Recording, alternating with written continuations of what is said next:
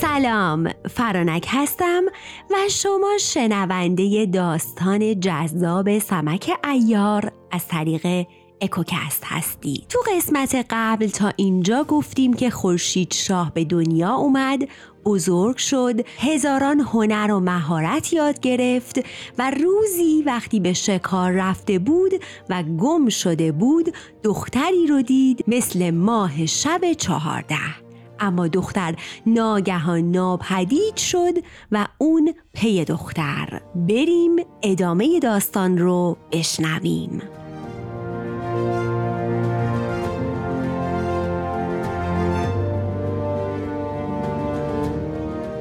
شاهزاده فرمان داد تا آماده بشند. بر اسب سوار شدند. وقتی به لشکرگاه رسیدند شب شده بود. شاهزاده از اسب پیاده نشد. همون دم رو به شهر گذاشت و لشکر نیز از پی او به راه افتادند. هر بار که شاهزاده از شکار برمیگشت پیش پدر می‌رفت. اما این بار یک راست به سرای خودش رفت. پهلوونها به خدمت شاه رفتند. شاه وقتی اونها رو دید غمگین شد و گفت چرا فرزندم نیومد؟ گفتند ای شاه بزرگوار شاهزاده اندکی کسالت داره و از همین رو نتونست به خدمت بیاد. مرزبان شاه بر خود لرزید همچنین بر جان فرزندش ترسید و گفت او را چه شود؟ آیا کاری دگرگونه برایش پیش آمده؟ الیان و الیار زبان گشودند و تمام ماجرا رو برای شاه تعریف کردند.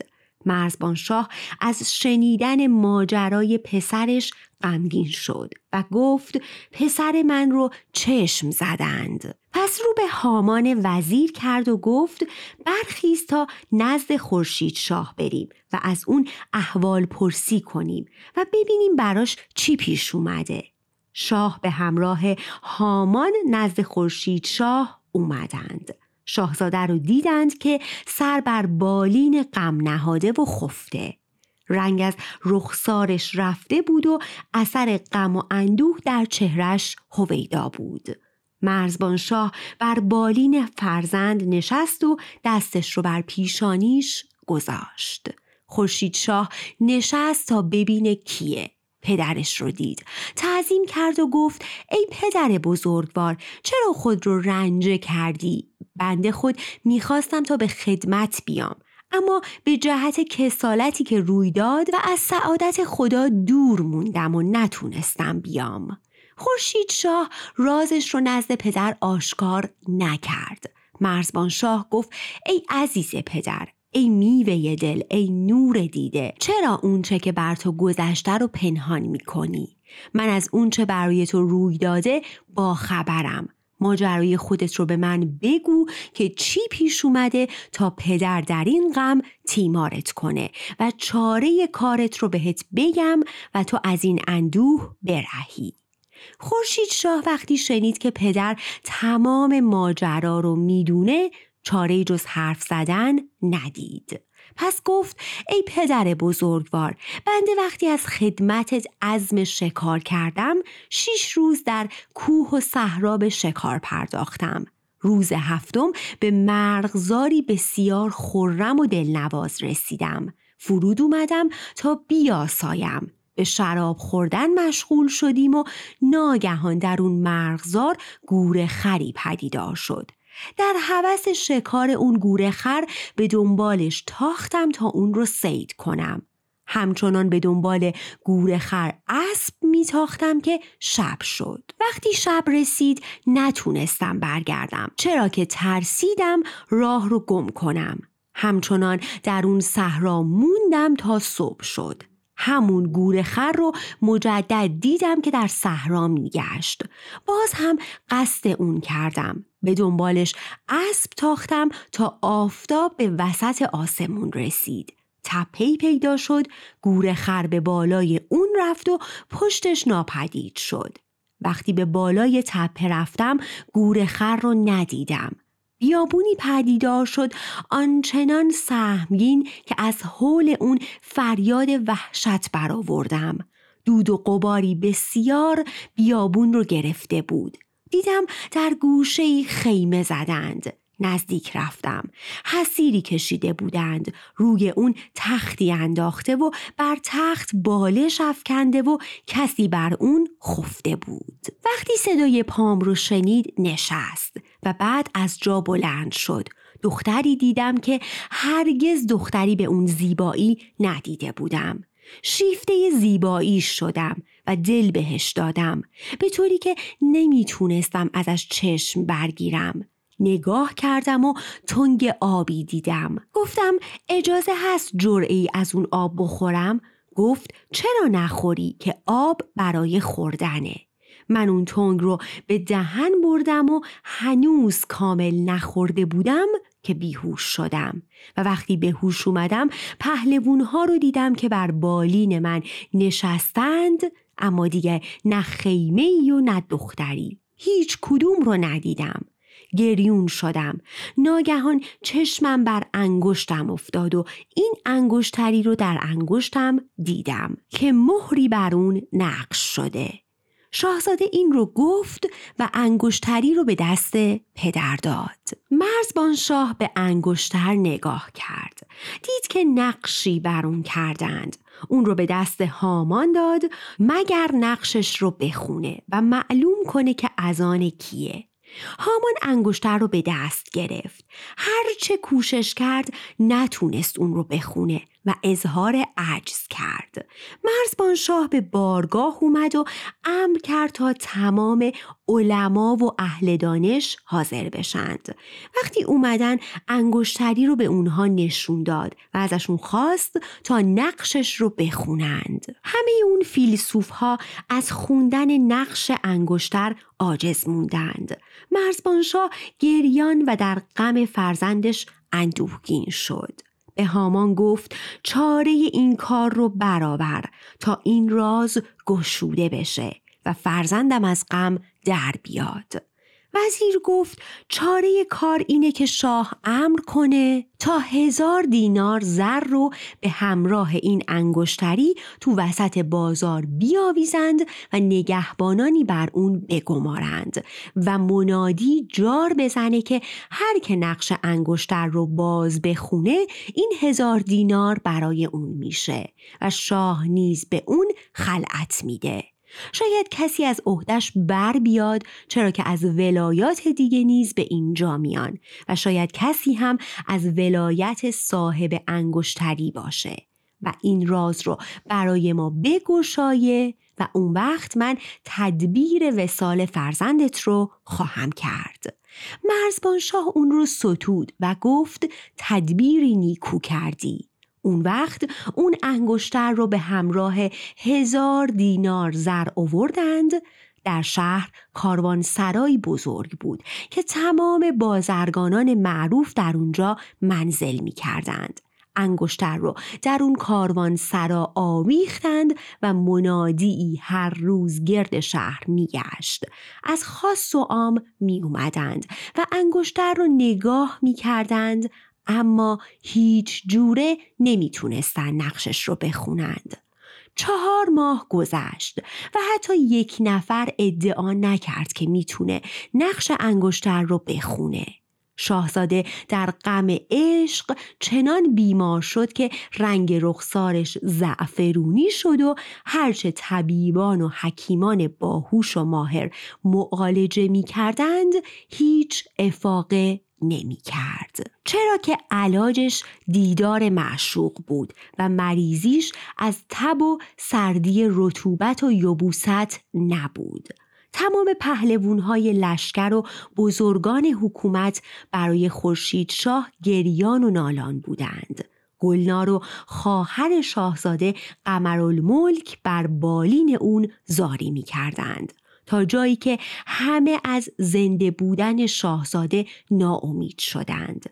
اگرچه طبیبان همچنان اون رو علاج می کردند و غذاهای خوب به خورد شاهزاده می دادند اما هیچ سودی نداشت. در این باب گرگانی در قصه ویس و رامین گفته کسی کشمار شیدا بر جگر زد را تریاک سازد نه تبر زد. شکر هر چند خوش دارد دهان را نه چون تریاک سازد خستگان را. اگرچه آب گل پاک است و خوشبوی نباشد تشنه را چون آب در جوی. اگرچه شاهزاده داروهای خوبی می‌خورد اما هیچ سودی نداشت جز اون که غم بر غمش میافزود. حال خورشید شاه رو به وخامت گرایید. مرزبان شاه بر جان فرزند ترسید. به هامان وزیر گفت طالع فرزندم رو ببین. هامان گفت ای شاه از غم شاهزاده دل و دماغی برام نمونده. دل باید فارغ از غم باشه تا به اسرار فلک واقف بشه و این حال رو معلوم کنه. بهتره تا حکیمان رو فرا بخونیم و اونها بنگرند و ما نیز نظری بر اون بیافکنیم. البته مقصود هامان این بود که اگه در طالع فرزند این باشه که رنجی به اون خواهد رسید به شاه نگه.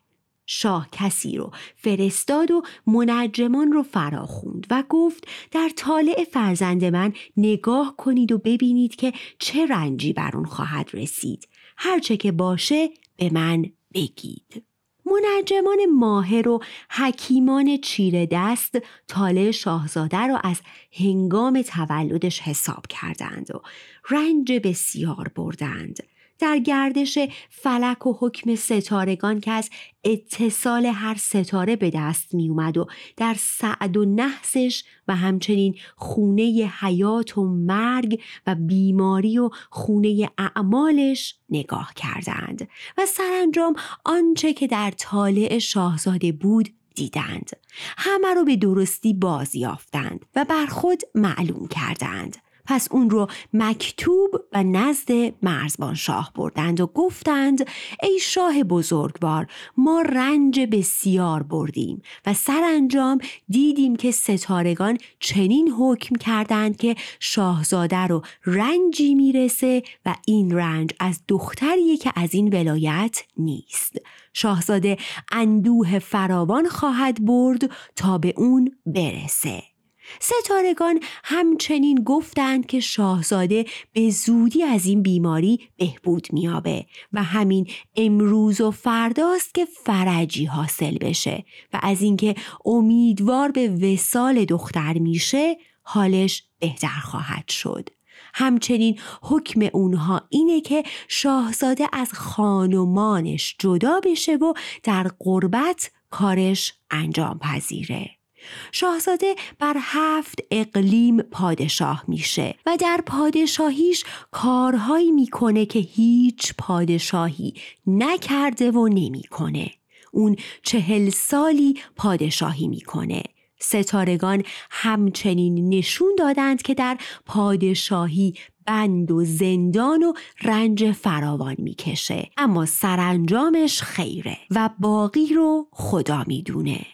و نامه رو به دست هامان دادند. هامان در احکام اونها نگاه کرد و گفت ای شاه دل خوش دار که کام تو براید شاه از حرفای اونها شاد شد و به حکیمان خلعت بخشید و اونها رو روونه کرد.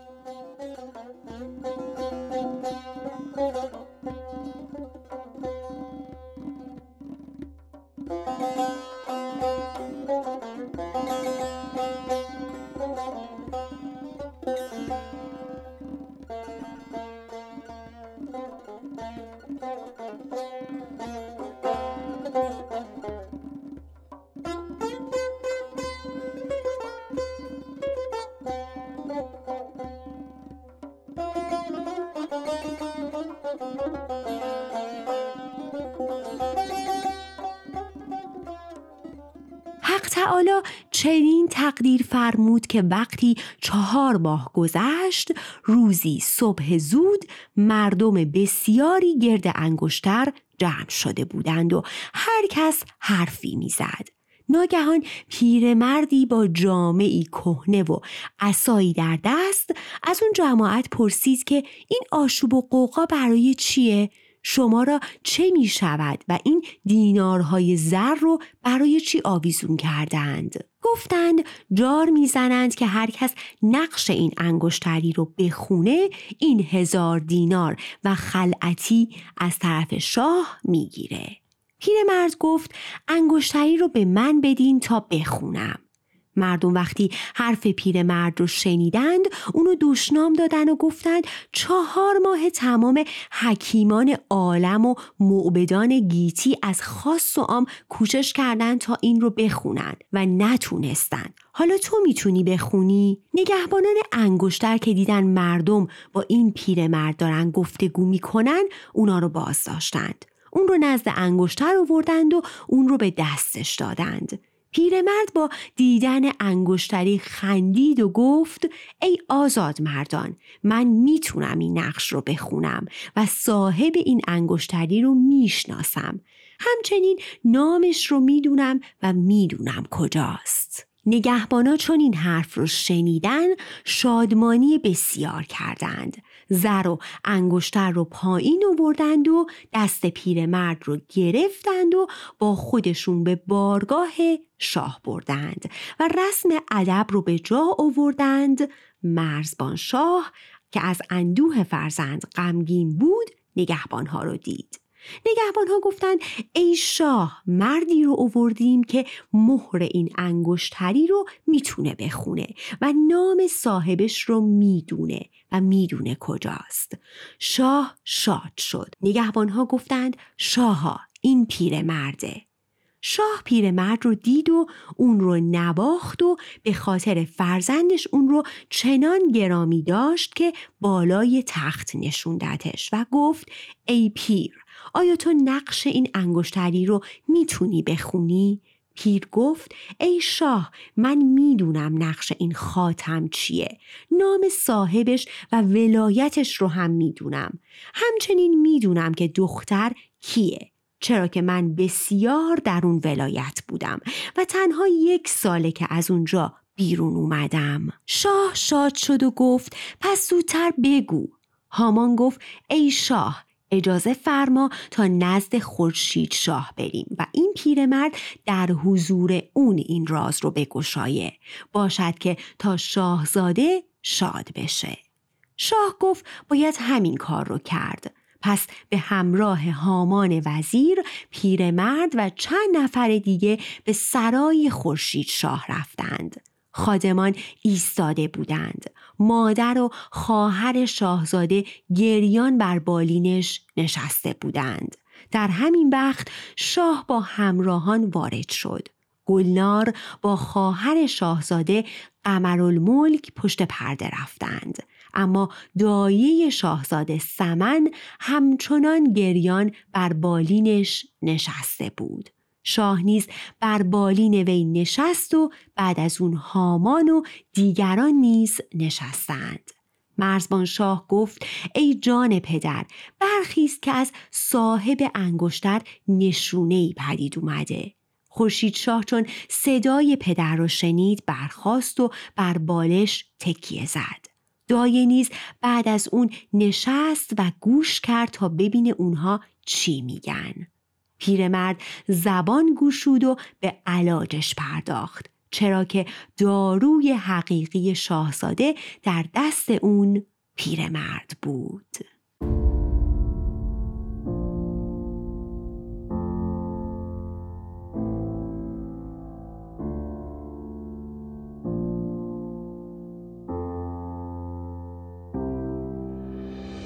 رو تا اینجا نگه میداریم.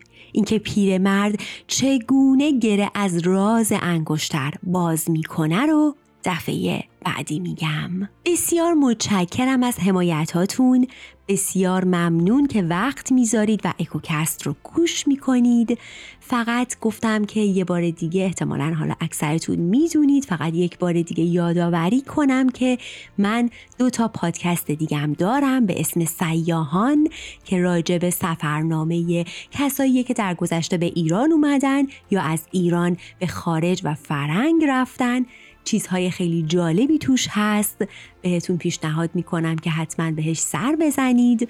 و پادکست بعدی فولکلور هست که داستانها و افسانه های جاهای مختلف ایران زمینه. و یک پادکست جدید دیگه تو راه به اسم دلدادگان که راجع به اشاق ایران و جهانه. و می‌خوام هر اپیزود رو به یکی از این دلداده ها یا اشاق اختصاص بدم. و خوشحال میشم که مثل اکوکست در پادکست های دیگه هم من رو همراهی کنید. براتون بهترین آرزوها رو دارم و تا قسمت بعدی سمک ایار خدا نگهدار.